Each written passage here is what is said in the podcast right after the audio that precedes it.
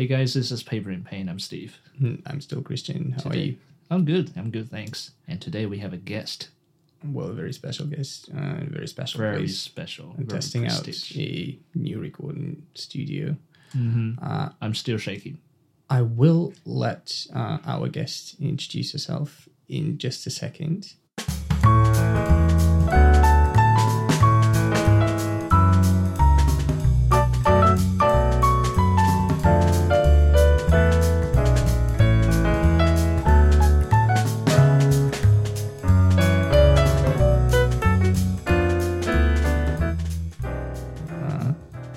Just wanted to take a moment to thank everybody who may be listening. All five of you, I love you personally. Uh, we did one episode with uh, Timothy a few weeks ago on sustainable living and living slowly, so you may want to check that one out. Covered a lot of topics that we're going to touch on today as well.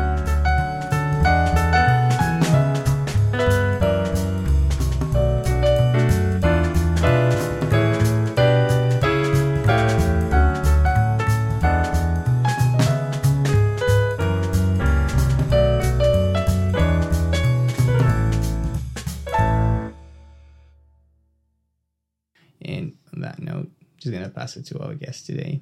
Nadia, how are you?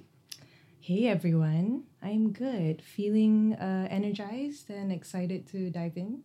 I have to do this bicycle round from your place to here Yeah, in Yeah. the 3 p.m. afternoon sound in Singapore. Oh goodness. I mean, I well, I advocate for sustainability, right? I have to, you know, I know I on yeah, I do live pretty close by, so yeah. When you guys told me the address, I was like, yes, I can cycle. Yeah, But that's yeah, great. It's That's uh, great. yeah, it's good.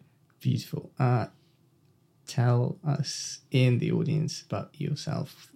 How do you introduce yourself these days? In Yeah, um, it's it's really hard to I guess quantify all the things that I do because I love doing so many things. But if I had to encapsulate all of that, um, I guess first and foremost, I am a social media professional. So that's what I do in my professional work. That that's what pays the bills. but I'm also, um, I guess, I call myself an eco-conscious advocate. I've been doing that for the past maybe six years or so.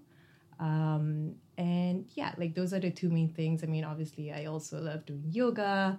I love dancing. I love cooking. I'm also an urban farmer. So, so many good things and a cat mom. But yeah, I guess a lot of people know me as, um, yeah, that girl who advocates for sustainability online or skinny cat woman on Instagram. Skinny Cat Woman was just about to say that. Or just people know you being Nadia. yes, Nadia. Yeah. Nadia.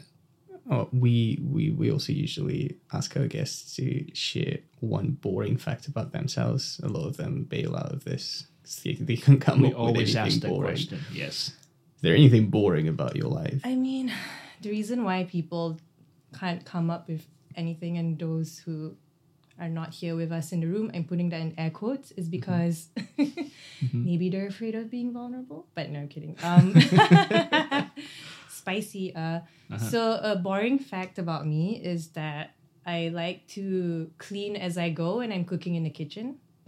what that means is like, I hate dishes piling up. So, mm-hmm. when I'm cooking and I like put away utensils, you know, like whatever, I'm also like cleaning it as mm-hmm. I cook because I don't want to leave it till the end, you know? I It's knew like- I wasn't alone. I was not alone either. But sometimes it just can't because if you're frying an egg and the egg's still being fried, and then you're washing your dishes, You don't want to know how I fry my eggs because, like, it's always it, it has to be crystal clear. You know, you can't leave anything in the sink. you, you have a SOP for your frying egg schedule. Is? Uh, well, Which I do. I, I, I try to take my pills first, uh, wait a little bit for them to kick in, and then do the cooking. That like calms me down a little bit. I was so happy that with the new iOS release, they can finally do the multiple timers. Oh. So you do the timer when you're frying an egg, and then you do the, another timer when you're actually washing your dishes. The, but the worst case is As is, long as you're not frying your dishes and washing your egg because you messed up the timers. Uh, but the worst case is all the timers starting to, to, to fire up th- that's where all the panics come in. Oh, I mean, you can also not use a timer and Mm-hmm. be like a pro in the kitchen. I'm kidding. I'm yeah. not a pro. That's that's why that's why I need just, to rely just on a let it timer. flow, you know? Like, oh, I have to wash this now. You know, sometimes when you're like Mm-hmm. making something, it's like, okay, now I have to wait a few minutes for that Mm-hmm. to be ready. I have time to do this. And so you're like wiping and cleaning. But yeah, I think, um, yeah. That's remarkable. For me, I normally forgot the time at all if I'm doing something else. And then the, the moment when I come back, the, the, the, the, the fried egg will be the charcoal already. okay. It's occasionally even worse in in in my The whole pot explode. Uh, luckily, no, but uh, that surprisingly ties really well to our today's topic. I forget that I have things in my fridge, and I just end up forgetting them there forever. You just remember that. To a point where, you know, like a few months later, I discover that there was, in fact, an onion back there, just sitting there, For a few months. all lonely, you know, and, you know, shrinking down. Poor onion. and uh, you, you just said being a pro in the kitchen and i thought well does utilizing everything that we have uh, all you know all the produce that we purchase uh, making sure that you're not wasting more than you should be wasting you know uh, does that make you a pro? Which surprisingly enough is what we want to talk about today. We want to talk about how we purchase and consume things, how we live uh, with the feeling of making good impact on the world around us, and how we as designers can essentially, uh, at the at best, contribute to you know improving the situation a little bit. Uh, but at the very least, how can we be conscious of our choices, make ethical decisions, and you know live with ourselves? where should we start? Let's start with some very heavy topic. Yeah, let's let's start with uh, something really really heavy. How did you get into your lifestyle? I guess you were not like born into it, especially being a Singaporean. No offense to Singaporeans, uh, I've just rarely observe this in a country that does not recycle its garbage. No, um, as a Singaporean, you, uh, I, I approve of what you say. um, it is a very consumerist culture. Um, everything needs to be convenient and fast and near. If you think about how uh, HDBs or condos are marketed, it's like five minutes from this shopping mall, two minutes from the MRT. Everything needs to be super convenient, which is like all well and good. But it just primes us for a life of like fa- a fast-paced life right and like go go go go go and not like let's step back a bit and be like it's okay i can take that extra 10 minutes to walk to the station or whatever right so um personally like i i guess when i grew up maybe i had that innate um respect for nature because I've always liked adventure, um, exploring the wild. Uh, I used to, you know, go on like road trips with my parents when I was much younger, and uh, I still remember like I had this T-shirt from when I was much younger. I don't have it anymore because obviously mm-hmm. it's too small, but mm-hmm. on it it said "Born to be Wild." And it was one of my favorite T-shirts ever, and it, it was of this like little baby boy on a jeep, mm-hmm. and it's like, yeah, that's me. But then I guess as I grew up, like that that has always been in my in the back of my mind. But yeah, I would just not really tap into that side of me and just live as usual, um, business as usual. But I guess the true awakening, I, um, if you want to call it that way, was yeah, like six years ago, about six years ago when I started. Um, it really was born out of um, my love for yoga and meditation, not yet, but you know, when you practice yoga, you're controlling your breath and you have to really ground yourself into your body and all of that mindful stuff. So that also led to me being interested in meditation and and also while all of that was happening, I I guess I was also back then um, quite known in the fashion scene. Um, when I started my Instagram, um, I started doing it because I wanted to show people the different fashion styles I was interested in, you know, like the OOTDs, right? um, so different outfits every day. And then I would be very involved in the different uh, fashion events. Um, yeah, just really obsessed with fashion, really. Um, and then when I kind of had that realization that my values were kind of changing, and yeah, I was just taking a step back and examining my life and the kinds of choices I made in my life versus the values that I hold true, they were not matching anymore. And I felt mm-hmm. very conflicted because when I grew my f- following organically on Instagram, mm-hmm. everyone was following me for this brand of Nadia being this like, oh, she's so different in the way she dresses compared to other Singaporeans. Like, um, she's very alternative, uh, and just yeah, I guess that was that was like my brand, right? So coming to terms with changing, not really changing, but I would say like growing out of that persona conflicted me in a way because I was like, oh no, people follow me for this, but if I'm gonna change the way I uh, promote the way I live, I'm gonna lose my following.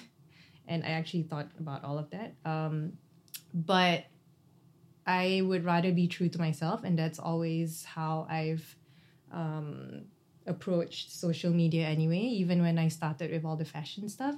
So, yeah, I started um, changing the way I live, but also because I started researching uh, into the fashion industry and um, the effects of uh, mass production, I guess, fast fashion back then. Um, and I think the incident that really sparked it off was the Rana Plaza collapse in Bangladesh, where like thousands of workers were killed. And reading all of that, and when I think around that time also was when um, talk about sustainable fashion and all the regulations started to be, be a bit more uh, to there, there was more awareness around that topic right and so yeah i was reading about all of that and thinking wait why am i still buying into this whole culture and supporting um, this industry that it's very it's very exploitative towards the environment to workers and that's not who I am. That's not the kind of uh, industry I would want to support anymore. And so I felt like it was time for a change. It was really difficult to make that change because it it also came at a time when um, I was so I used to model a lot more than I do now. But back then, I also landed like a huge campaign um, it was a very well known international campaign. And when I came back to Singapore, all these huge fashion brands started to want to work with me. And then I was so, so it's like all of that just started. And then one year after that, basically, I had like my awakening, right? I was like, oh shit, I have to say no to all these big brands. And yeah, just coming to terms with having to make that switch was really, really difficult. But deep down, I knew it was the right decision for me because slowly when I made that change and even if I lost followers, like people who actually saw my growth stuck with me. And yeah, I've even gotten messages from some followers sometimes who like will message me separately and be like, "Hey Nadia, I've been following you for many years. Just wanted to say it's really nice to see your transformation from this to this and like keep doing the work that you do and using your platform to advocate for this space." and yeah i guess it's it's really nice you know that i still have people who support me um, no matter what like i've been doing so yeah that's a gist of how um, i switched my lifestyle essentially There's so much we need to unpack over here. yeah It's a lot of courage when you want to go against the main flow. It is, it is. And I think a lot of people are afraid to do that, right? I know a lot of I I have been lucky at least to be, have surrounded myself with friends who were very supportive as well when I was making that change. Um, but also, it just so happened I have another friend who was also really prominent in the fashion scene. I dare say she was even more prominent than me because she was a fashion designer. Mm-hmm. She was very like she was known as a fashion chameleon. You know, she had so much like attitude when she was presenting herself in all these different clothes, and we connected at a fashion shoot. Mm-hmm. Um, we, we had always crossed paths, but we never really spoke. But one day she came up to me. She's like, "Hey Nadia, nice to meet you. I see you around, but just wanted to introduce myself." And so mm-hmm. We started speaking, and so I call her my soul sister. And basically, mm-hmm. we kind of had this awakening at the same time, and we supported each other through processing all that we were feeling and everything that was going on with what we wanted to do with our lives and it was nice to have at least just one person who understood how it feels, you know, to go through that transformation. And not saying that all our other friends weren't supportive, they totally understood, but to the full extent of it, yeah, my soul sister, she was she was one of those um one of those who in my life at that point who really helped um I guess offer some support going through that. Yeah. you, you you call it transformation you call it awakening uh, we present this as something that is tough and you need to build a support system to go over it. Uh, it does sound a little scary so maybe let's do it like that. Let's just uh, unpack a little bit about like what does that mean? You call it living intentionally. I like intentional living as you know the uh, the, the, the phrase and what it embodies, but essentially, what does that mean to you? And let's think about it, uh, you know, s- step by step, as in what are the, the things that you think are like foundational to it, and what are some of the things that you, you keep improving as you progress? Uh, so I like to see it as building a house, right? And you mentioned the word foundation. So if you want to build a strong and sturdy house, you need a good foundation. And I personally feel, and time and time again, when I read books or listen to audiobooks or watch a podcast, everything everyone mentions boils down to your way of thinking, like mindfulness, using meditation, building that strong, I guess, um, sense of self before you even work on the things outside of you, right? So for me, I've always had that, and this that feeling always been there since I was a teenager, actually. So naturally, I'm a very intuitive, uh, introspective person, and I used to think that was a bad thing because I'm like, why am I always uh, I wouldn't call it over analyzing, but I would reflect on things. So I would experience something and reflect on like why I felt that way or what was the um, thought process like and all of that. And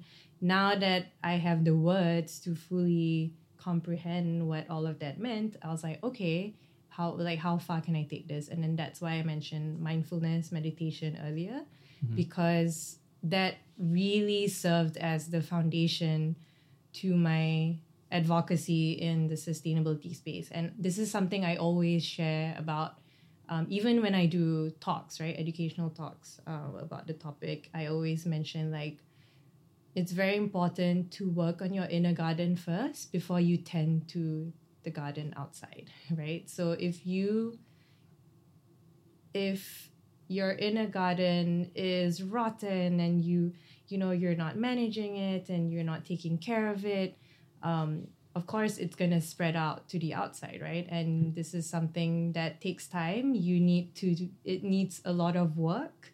Um, it's not easy for sure. I sometimes people ask me oh how do you how do you meditate regularly like i can't i can't sit for like five minutes and like i also did couldn't sit for five minutes before but i found different ways to do it so that i can practice it in my own way by And- tying yourself to the chair. yeah. um, I mean, I was listening to very different types of meditation tracks. You know, you. I mean, it's, it's it's like a big world out there for meditation, but I found what works for me, and I'm the kind of person who likes to. If I'm really interested in something, I'll do a deep dive uh, on it, and I'm not just gonna do a little bit of it and then just forget about it. Right? I'll keep going at it. Um, and that's habit right so that's like mindset change habit change so that was my foundation um, to basically uh, helped me build everything else. Um, and I think COVID also helped strengthen that foundation a bit more because obviously we're all stuck at home. Um, I yeah was like pushed to the edge also during COVID, as I'm sure many people were, and just didn't know what to do, couldn't control my thoughts, and I was thinking like, hey, I'm gonna take meditation even more seriously and learn everything. And yeah, it's been quite um, grounding for me, I would say. Uh, very refreshing. It's like I built this, not a force field, but just uh, I created like a lightness for myself, right? And especially in doing this work, it can get very heavy. You know, you have all the climate doomerism and all the negativity, and that's a lot to take on, um, especially when you're trying to advocate in this space. But if you have that foundation set, you see all of that and you're like, okay, I understand that's happening, but what can I do to help make that better? So the foundation is like you're constantly very mindful and, and intentional before you make a decision. Yes. Do you think that is something that we, especially in Singapore, miss a lot?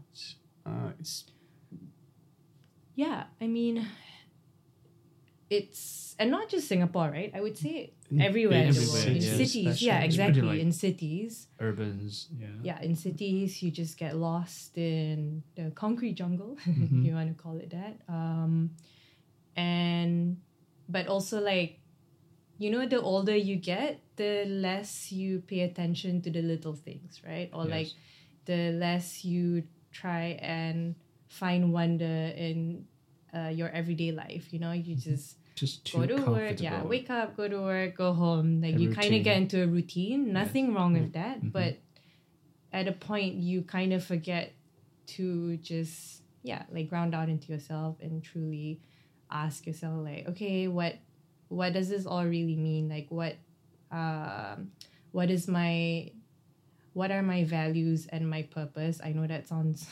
so big, like such a big word, but Mhm. we all have one and it just takes a bit more time to like hone that intuition. And again this other word intuition is something i've been um, paying attention to more recently. Um, we all have an intuition. It's just how we choose to listen to it. Um, and again that takes practice. Like n- you don't just sit around and be like oh i have intuition now. No it, it really takes a lot of work. Yeah. So you have to be able to really sit with yourself. No distractions no noise just even sometimes sitting in silence right? I think uh, if you live in a city it's really hard to do that. And um, yeah it's it's basically yeah just finding that time to be still and um, building your foundation. Yeah, and make sure your house is soundproof. yes Go for level 10 and above Or- HDB.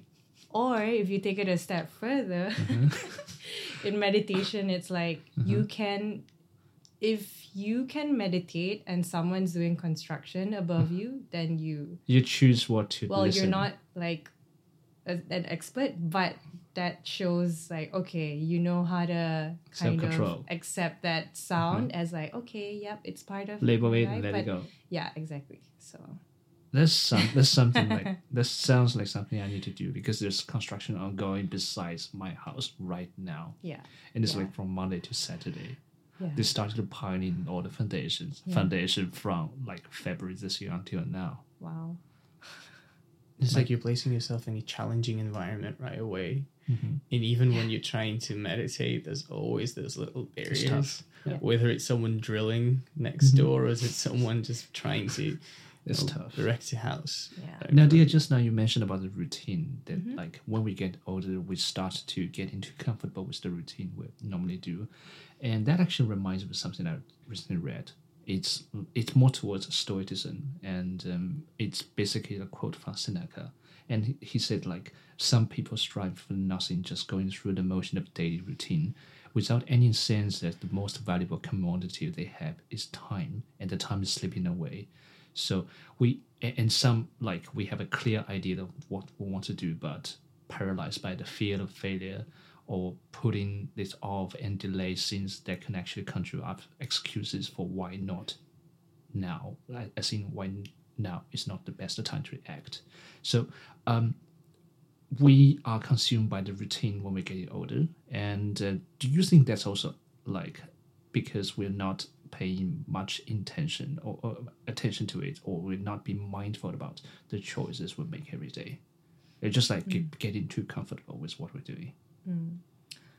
mm, I think I feel like sometimes you are a product of your environment, right? So mm-hmm. as much as you try and be mindful, sometimes you are just in an environment that is v- not conducive to that at all.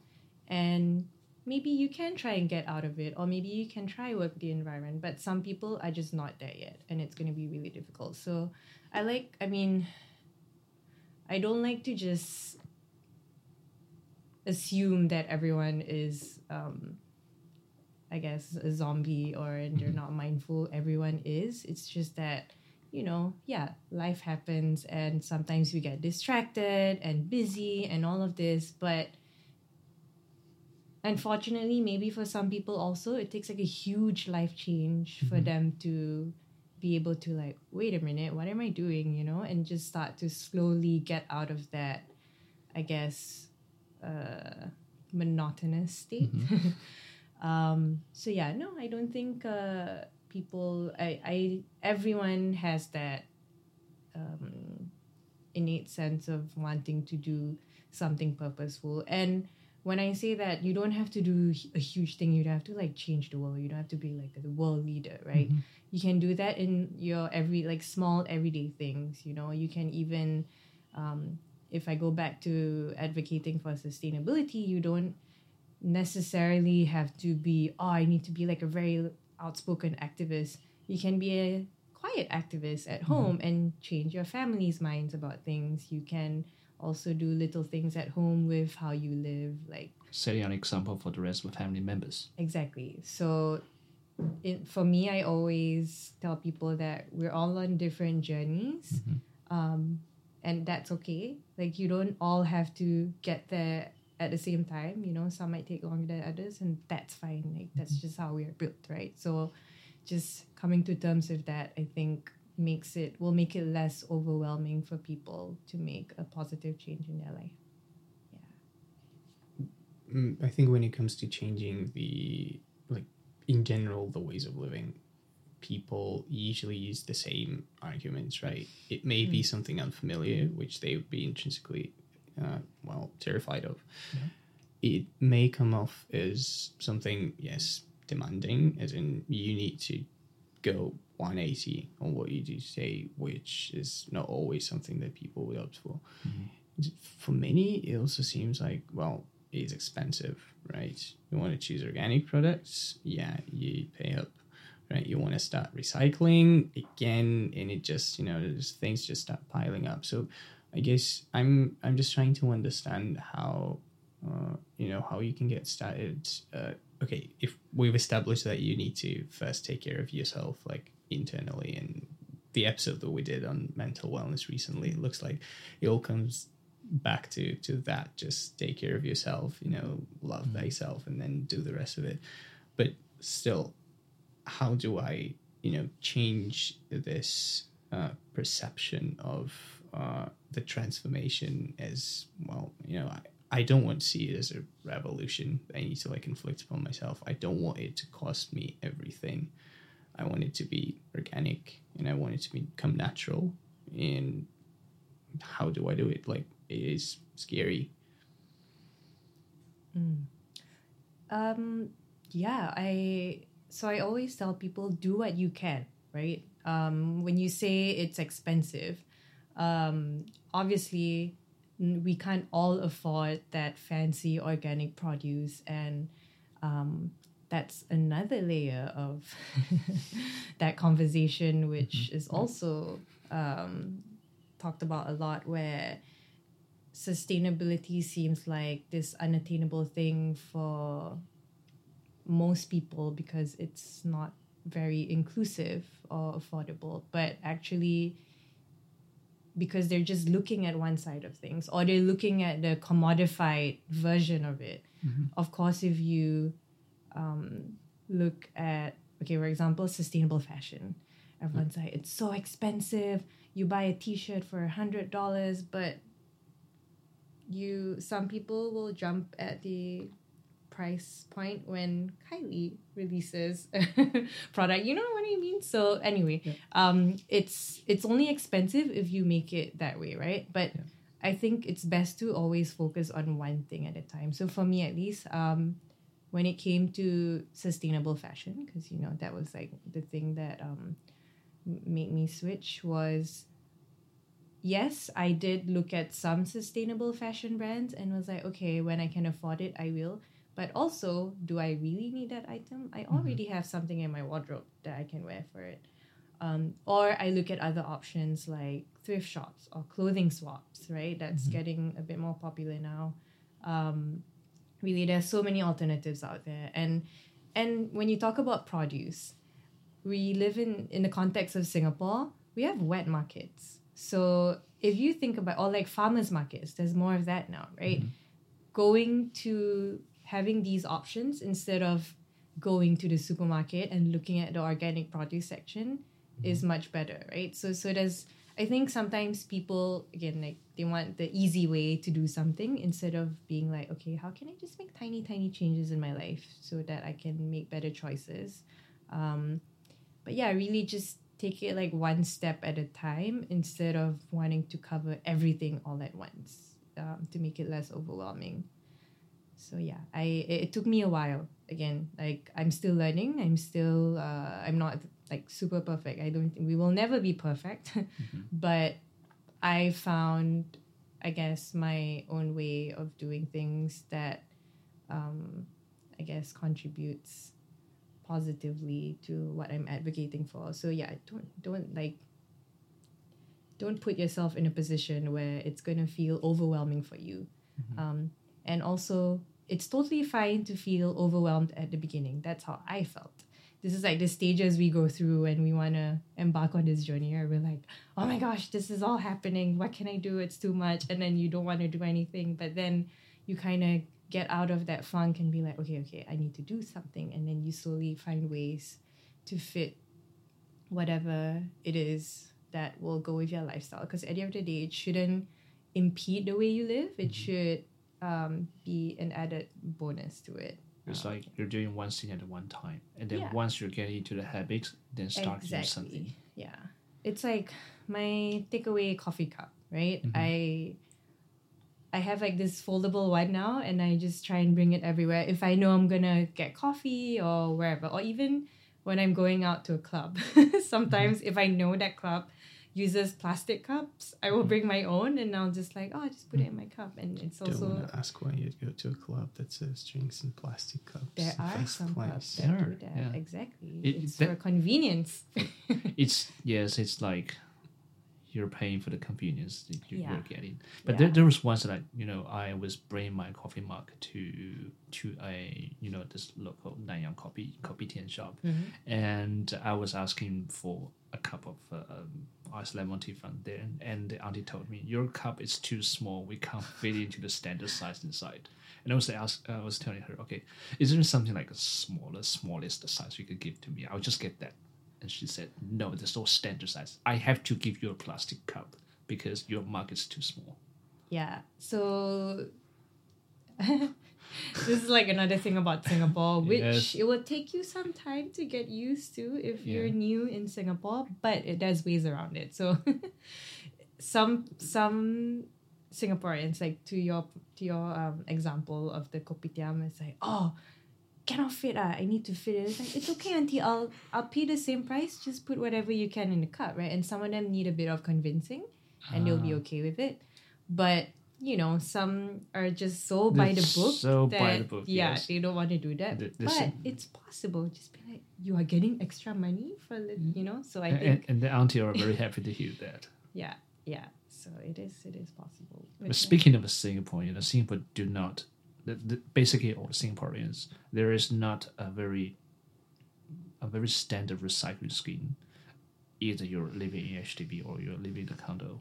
Uh, Singapore general does not recycle the rubbish, and does that mean I can just like stop sorting it out? Because for me, I I'm doing something like if it's paper, I try to put all the paper cutters into one set of separate plastic bag before I throw it away. But doesn't mean that I can just stop sorting it out because there will be somebody else doing all the dirty work for me, and we don't normally just recycle all the all the trash then. Okay, um, we do recycle. Uh, it's just that the number is really low. It's not a huge number, but it's at least something. So, the common bin that we all know about is the blue bin, right? Yes. So you can put uh, plastic, paper, aluminium in that bin, and mm-hmm. what happens is it's taken to a sorting facility in Singapore, and it mm-hmm. gets sorted by hand mm-hmm. before it gets sent to Malaysia. Um, because Singapore we don't have the recycling facility to do that, so it's all sorted here and then sent overseas. Uh, I won't say don't bother putting it anymore. I think it's great that you um, still do that and you separate it and put it in a plastic bag. So a bit easier for them to sort it out Yes. as well.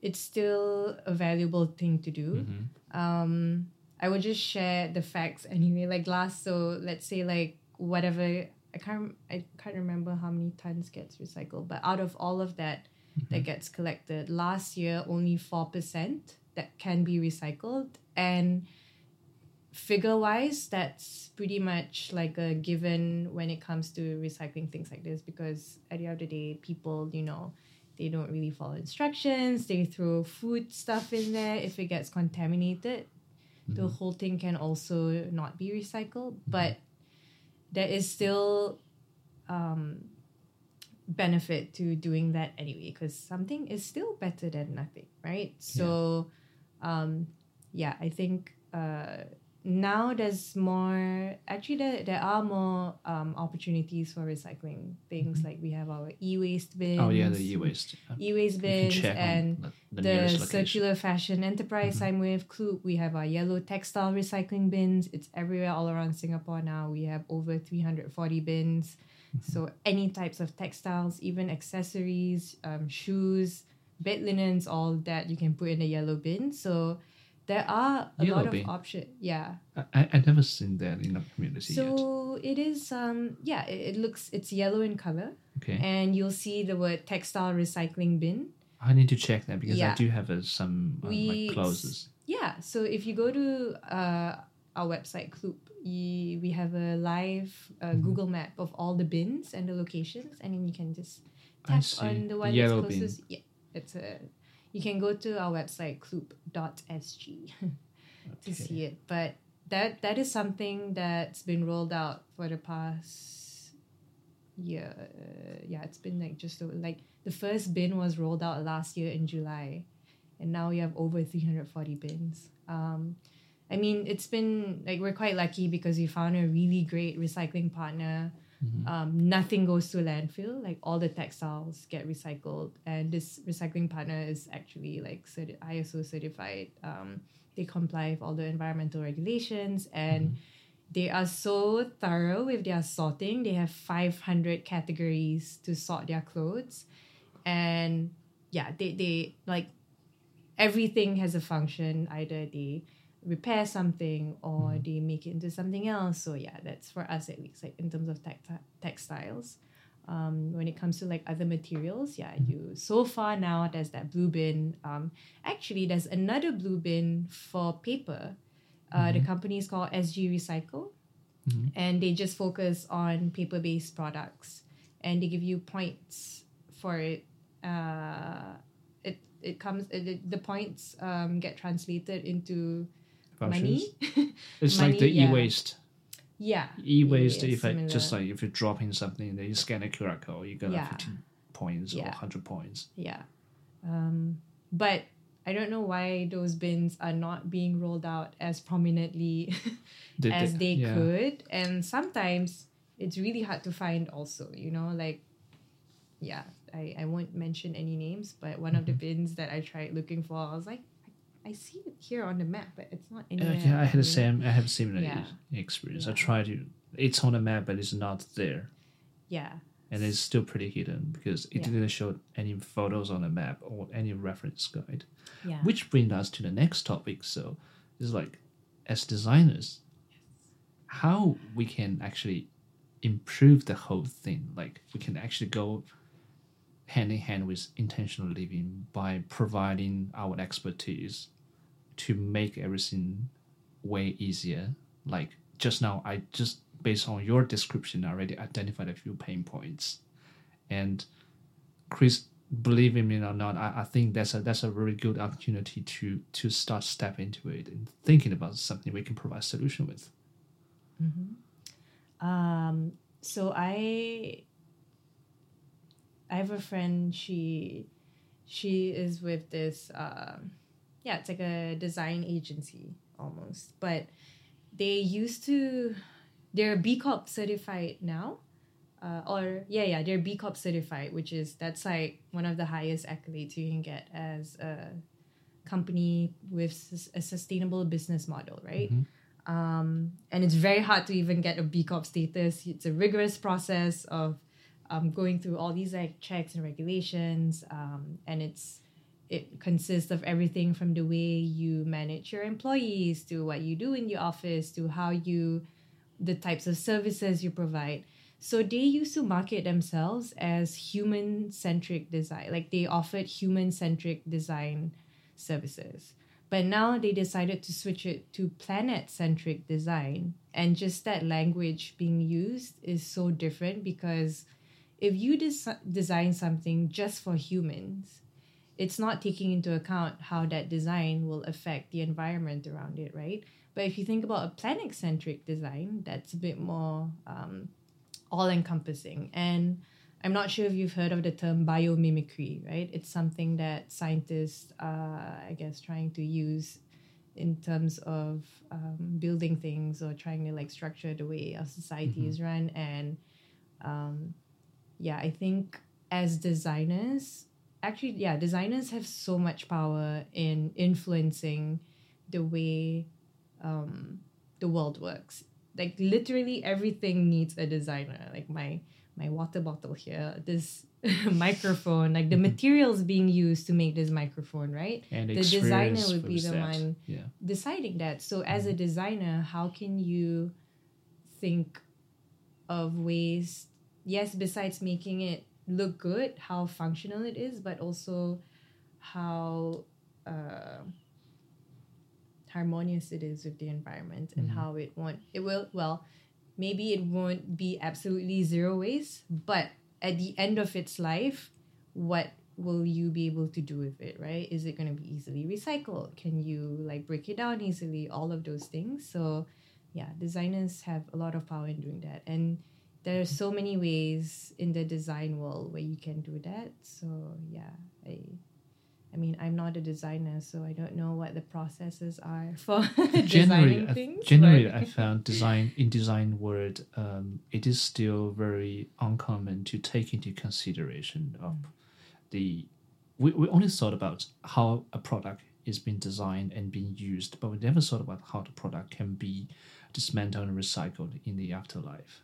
And uh, to have that into your consideration, thinking about the, the green the, the green premium you paid for to add it up to your price tag eventually, everything should be designed in the way to take all this in, in into the total value. Yeah, but look, we we're all talking about this perfect situation, right? Mm-hmm.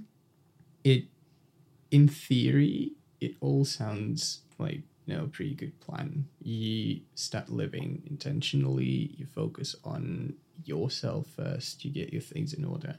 You start thinking about the impact that you make and if you happen to be a designer, you also try to incorporate this in your practice. But then you look at the reality, uh, which is just you know another standpoint in this case. But uh, you look at it from uh, the perspective of uh, someone who sees you know essentially big companies, corporations, industries contributing so much to global warming, climate change, pollution, etc.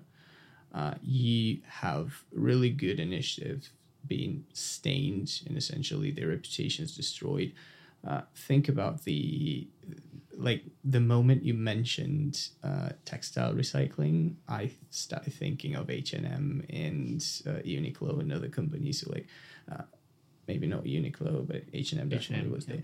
Uh, that do collect something in the recycling bins, but most of it ends up in a landfill. Essentially, Yeah. you have lots of initiatives that look well on paper, and companies that you know declare that they've got you know all of those initiatives running, but at the end of the day, uh, people like us uh, have very little say in what gets in production. You know, there's all sorts of different things in play. Now we're in the recession, which means that companies are trying to cut costs uh, every opportunity they get. In what gets trimmed or all of those ethical considerations, considerations for the environmental impact as well.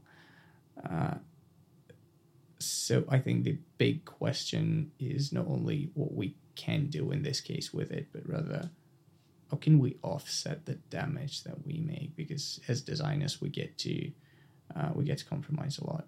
We have to make a lot of choices then that we're not comfortable with, you know, and we are essentially complicit, if if not guilty.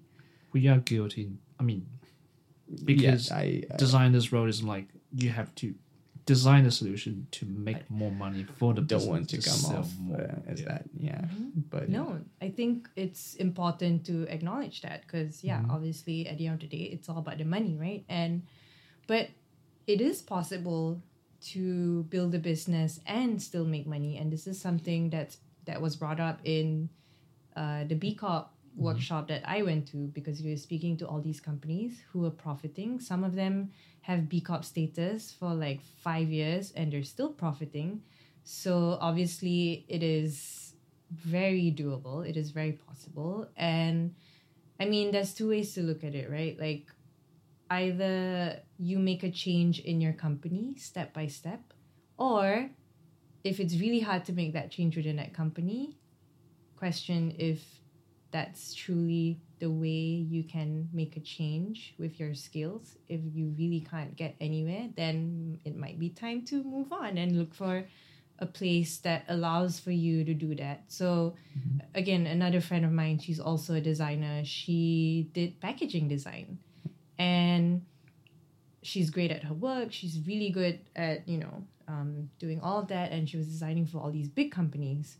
But again, she was thinking like, wait, why why am I doing this? It's just packaging in itself. It's so wasteful and so much packaging everywhere. And so she thought, yeah, I'm not gonna design for that industry anymore. And she chose to design in another way instead. That's like what I said earlier, similar to that other friend I mentioned, planet planet centric.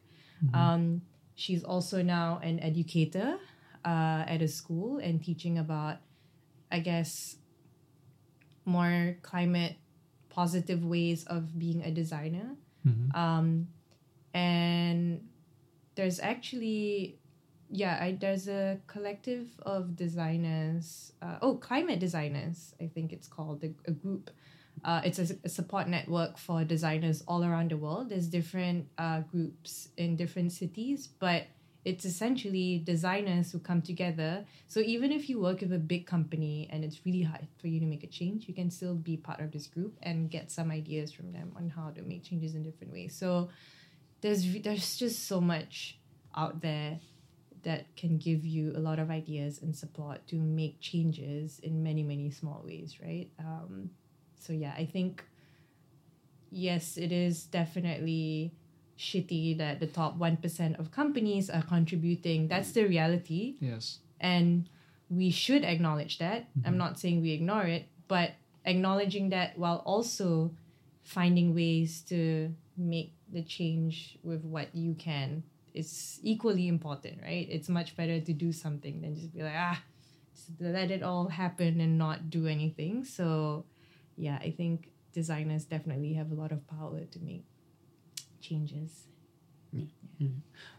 I the the thing that comes up very often in like my accessibility practice, and I think it's quite relevant here as well. Is uh, you can achieve quite a lot uh, doing small things, right? When you have a lot of people doing tiny little things, that is much better than few people that do big things and you know that end up going nowhere essentially. But I can't escape the feeling that uh, in order to achieve substantial results, especially at scale, we do need a lot of support from the leadership. Essentially, if we're talking about companies, we do need support from people who are you know influential enough to not only inspire others or do something themselves, but also to establish practices, maybe lobby for regulations. Uh, getting back to the point of recycling, you know, you, you can't really achieve everything if you're only trying to use positive enforcement, but there's essentially uh, like that is that is it. You do need uh, certain rules of engagement, uh, but we also see a lot of people in position of power being hesitant to adopt any of those practices. So I'm wondering if anything could help change their minds as well, because I would assume it might take a little more than you know encouraging them to start doing this. Like how do we help them understand that this is more important than money? Well, okay, I'm because I'm very involved in the sustainability space, so I know Yeah. all the news. Um, I'm not sure if you've heard, Singapore government is having regulations for publicly listed companies to report their environmental impact. Um, so that that's a hu- that's huge, you know. I mean, the fact that you're even asking them to do that shows like okay, they're thinking about this, they're doing something, and yeah, I've spoken to um, even like leaders in the space, you know. Uh, they are they are even with the whole like so you know NEWater right? Singapore uh, recycles the toilet water to make it drinkable. Um, they're also using it to make beer. Like i don't know what is the beer one but i also heard from uh, the ministry that they're researching how to make it into new sand which is instead of us reclaiming sand from other countries we produce our own sand and using it to reclaim our own land or even using it in the building construction of new roads and buildings. So a lot of these things are happening um, at a systemic level. It's not as fast as i would hope it to be but it's happening. So it's yeah that that they are doing all of that because now obviously you know the conversations have been happening and yeah i think if not for all these conversations i don't think they'll place priority on making these changes and creating all these policies. So it's there's definitely things happening on a systemic level. So i wouldn't say like it's totally hopeless. There is something happening. And i think yeah for us we should continue keeping the conversations going keep mm-hmm. doing all that we're doing in our communities because you know they do see that. They notice that. And when they see that they're like oh wait i'm going to invest in your work like the Temasek Foundation they have a lot of money and I know they invest in a lot of different sustainable projects so yeah I think just keep doing in what you're doing in your little corner of the world and they will definitely see that it's it's, it's happening and it's a collaborative work Yes. as a community. Yeah. If everybody's doing a little bit, Mhm. and then the effect is there, Mhm. People will see the actual change. yep yeah Well, I think that pretty much concludes it really well. Uh, Thank you so much, Nadia, for coming over today. Thanks for your great advice and tips on how to live sustainably, how to live intentionally, how to start taking care of yourself, uh, consider the impact that your actions make, and do one good thing at a time in order Yeah, to just change take the baby world. steps. Yeah I mean if anyone wants some inspiration Mhm. on what to do, I like to recommend uh, the Netflix of sustainability. it's called waterbear.com. Water. Yeah, water bear. So you know what is a water bear, right? Tardigrade, Mhm. the first ever living thing that existed on Earth, a tardigrade or a water bear, like Okay. tiny. Um, Is that the thing they sent Hmm? on the moon? Yeah, let me was it? They sent a s- tardigrade on the they. They, they No. sent what? Yeah, I think Really? they sent they sent water bears and oh, did they? or am I am I being stupid? Yeah, I think they did Yeah? send them. They Oh. sent them in, into But space. they look really cute. Like the first time I saw them, I was like, oh, they're like little caterpillars with chubby legs. Mm-hmm. But waterbear.com is basically a free streaming site that it's all just documentaries or short series Oh, on wow. Uh, environmental, social, uh, environmental and social issues, and they always offer um, like a what you can do at the end, right? So I find that if you're totally lost on what to do, just watch a few documentaries and series on there, feel a bit inspired, and find what you're really passionate about and just focus on that, right? Um, yeah, I. It took me a while to find the segment of sustainability that I was passionate in, but I just tried everything and I found for me right now it's um, mainly focused around circular fashion, urban farming, uh, zero waste living, and yeah, mindfulness. So yeah. Amazing. Now Yeah, I'm sure, how I'm gonna gonna check it out. tonight. Yeah, Probably watching some documentaries on something to kill the weekend. dairy yeah. industry. I don't know. well, thank you so much. Thank you so much for that. Thanks a lot. Welcome. Thanks for having me. I was Paper and Pain, And this is Steve. and this is Kristian. See you next time. See you next episode. Bye. Cheers.